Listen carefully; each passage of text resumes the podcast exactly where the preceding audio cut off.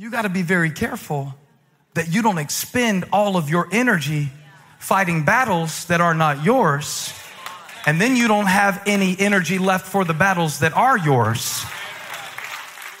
And now you've gotten so tired leaving comments on Facebook posts with people that you don't know in Idaho that you don't have any strength to engage with the people who live in your own house.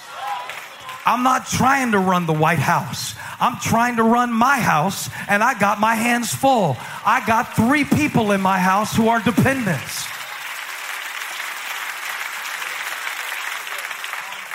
You gotta know when you're wearing yourself out swinging at stuff that's not even yours to fight.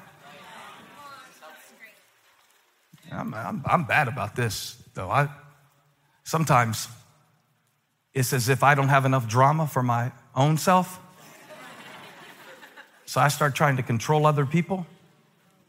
You know how you can tell if you're fighting the wrong battles? If you are trying to control others, you're fighting the wrong battle. You can't control others. Past a certain point, you can only manipulate short term behavioral results, but you can't change somebody's heart.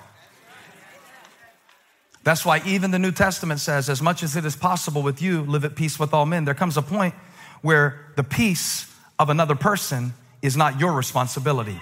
Your peace is your responsibility. And there comes a point where, where you have to say, that's not my battle.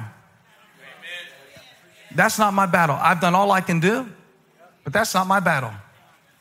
In fact, let me give you a great little line to use the next time somebody tries to draw you into some gossip or draw you into some drama, okay? And they'll usually say, What do you think about so and so?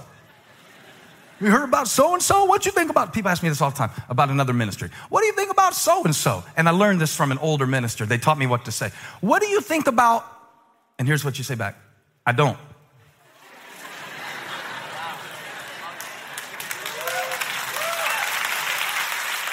It'll work for a variety of situations. It can work for a situation that you're ignorant about and you only read headlines, so you really don't have anything to say because we can't trust the information that we're given. It can work about Donald Trump. It can work about Kanye West. It can work about somebody else that drops their kid off at school next to you and they're having trouble in their marriage. What do you think about so and so? I don't. My heart is a full time drama factory. I do not need to borrow drama from anybody else's personal life. I got my own drama. BYOD. Bring your own drama. I got enough. You brought your own drama to church without judging somebody else from what you think about them from 10 seconds of their life compared to the entirety of it. I don't have time for it. And Jehoshaphat didn't run around looking at what other people were doing. He went to seek the Lord. He went to inquire of the Lord. And this is not just some glib prayer, or this is not just getting some feeling and going with it and calling it God. And this isn't just slapping a scripture verse on something that you wanted to do anyway so that you can blame it on God when it doesn't work out. This is really seeking the Lord. In fact, the Bible says that he was shaken, but he wasn't, he wasn't, maybe I should say it this way. He was shocked, but he wasn't shook. Woo, didn't see this coming. Ammon, Moab, and the Edomites. That's three of them. I could fight one, but there's three of them. It's bigger than me, and it's coming up from behind me. You got something bigger than you that came up from behind you? Je- Jehoshaphat's prayer is interesting because he's praying about Ammon, Moab, and the Edomites from Mount Seir. But we got three different enemies we got the world, the flesh, and the devil. That's from First John. That's your enemy. The world, the flesh, and the devil. That's the values that oppose your purpose, the world, the flesh, that's the patterns that oppose your purpose, and the devil. That is the principality that opposes your purpose. And I could fight one, but how do I fight the devil when I'm fighting my own flesh? How do I fight the world when actually there's a part of me that wants to do it like the world? I could fight one, but I can't fight them all, and they're bigger than me, and it's coming up from behind. How do I raise kids in a culture where the information of the history of the universe is in their pocket. How do I have a sex talk with kids when they don't have to go to a gas station to see pornography? They can do it right beside their Bible app. The nature of the battle determines the nature of the strategy. When you don't understand the nature of the battle, you will not understand the nuance of the strategy. So you will fight the battle not understanding the dynamics of the battle, and you will lose the battle because you will wrestle on the wrong level. Can I preach a little bit today? It's for 50 people that you are facing something that snuck up from behind you, didn't see this coming, and it's bigger than you. I don't know which one to fight next. When you understand the nature of the battle, you can understand the nature of the strategy. And that's why I got to ask God. Jehoshaphat resolved to seek the Lord.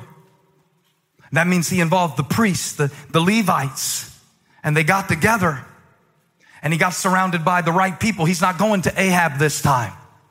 He's not asking all his friends what they think about it this time. He's not looking for celebrity culture to influence his decisions this time. He's going to the right place but he doesn't have a plan. And I want you to see his prayer because it'll help you. If you're facing a battle that is bigger than you and it snuck up from behind you, every day this week, I want you to open your Bible to Second Chronicles 20, verse 3 and following. Read what Jehoshaphat prayed and then pray it. Because verse 5 says, out loud, I want you to pray this every day this week. If you're fighting a battle that is bigger than you, and it snuck up from behind you. Get in God's face this week for a few minutes every day and pray this prayer. Because Jehoshaphat stood up, verse 5, in the assembly of Judah and Jerusalem at the temple of the Lord in the front of the new courtyard. This is Solomon's temple. This is the one they dedicated to God. This is the one where God promised to pour out his presence for any problem you face. And he starts reminding God of what God said. Oh Lord, God of our fathers, are you not the God who is in heaven? I love this man because he has already shifted his focus from what is coming against him to the one who reigns above him.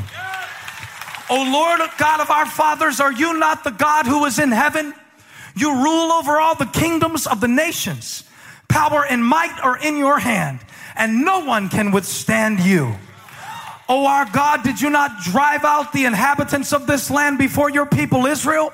Remind God of what He's already done when you're not sure what He's doing right now. Not so he can remember, but so you can. Come on, you need to remember this is not your first rodeo, cowboy. This is not the first time you cried. This is not the first time you were short of breath. This is not the first time you didn't see a way clear. This is not the first time you were hurt. This is not the first time your heart was broken. This is not the first time you didn't have enough money. This is not the first diagnosis that came up from behind. Feel his presence. Did you not do it before your people Israel and give it forever to the descendants of Abraham, your friend? Watch this. He said, You gave it forever. And since you gave it forever, it can't stop now. Since you promised to fulfill your purpose, no enemy from Ammon, no enemy from Moab, no enemy from Mount Seir, no Edomite can take it away.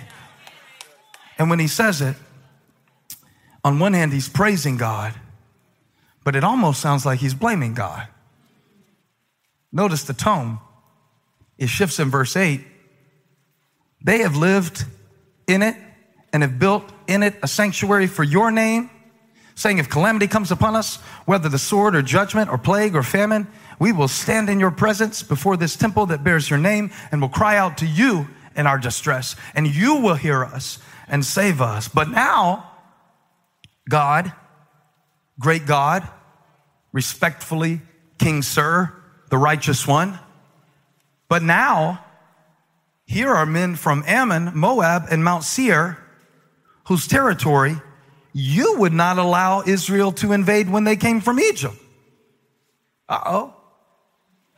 Jehoshaphat said, This is not my fault.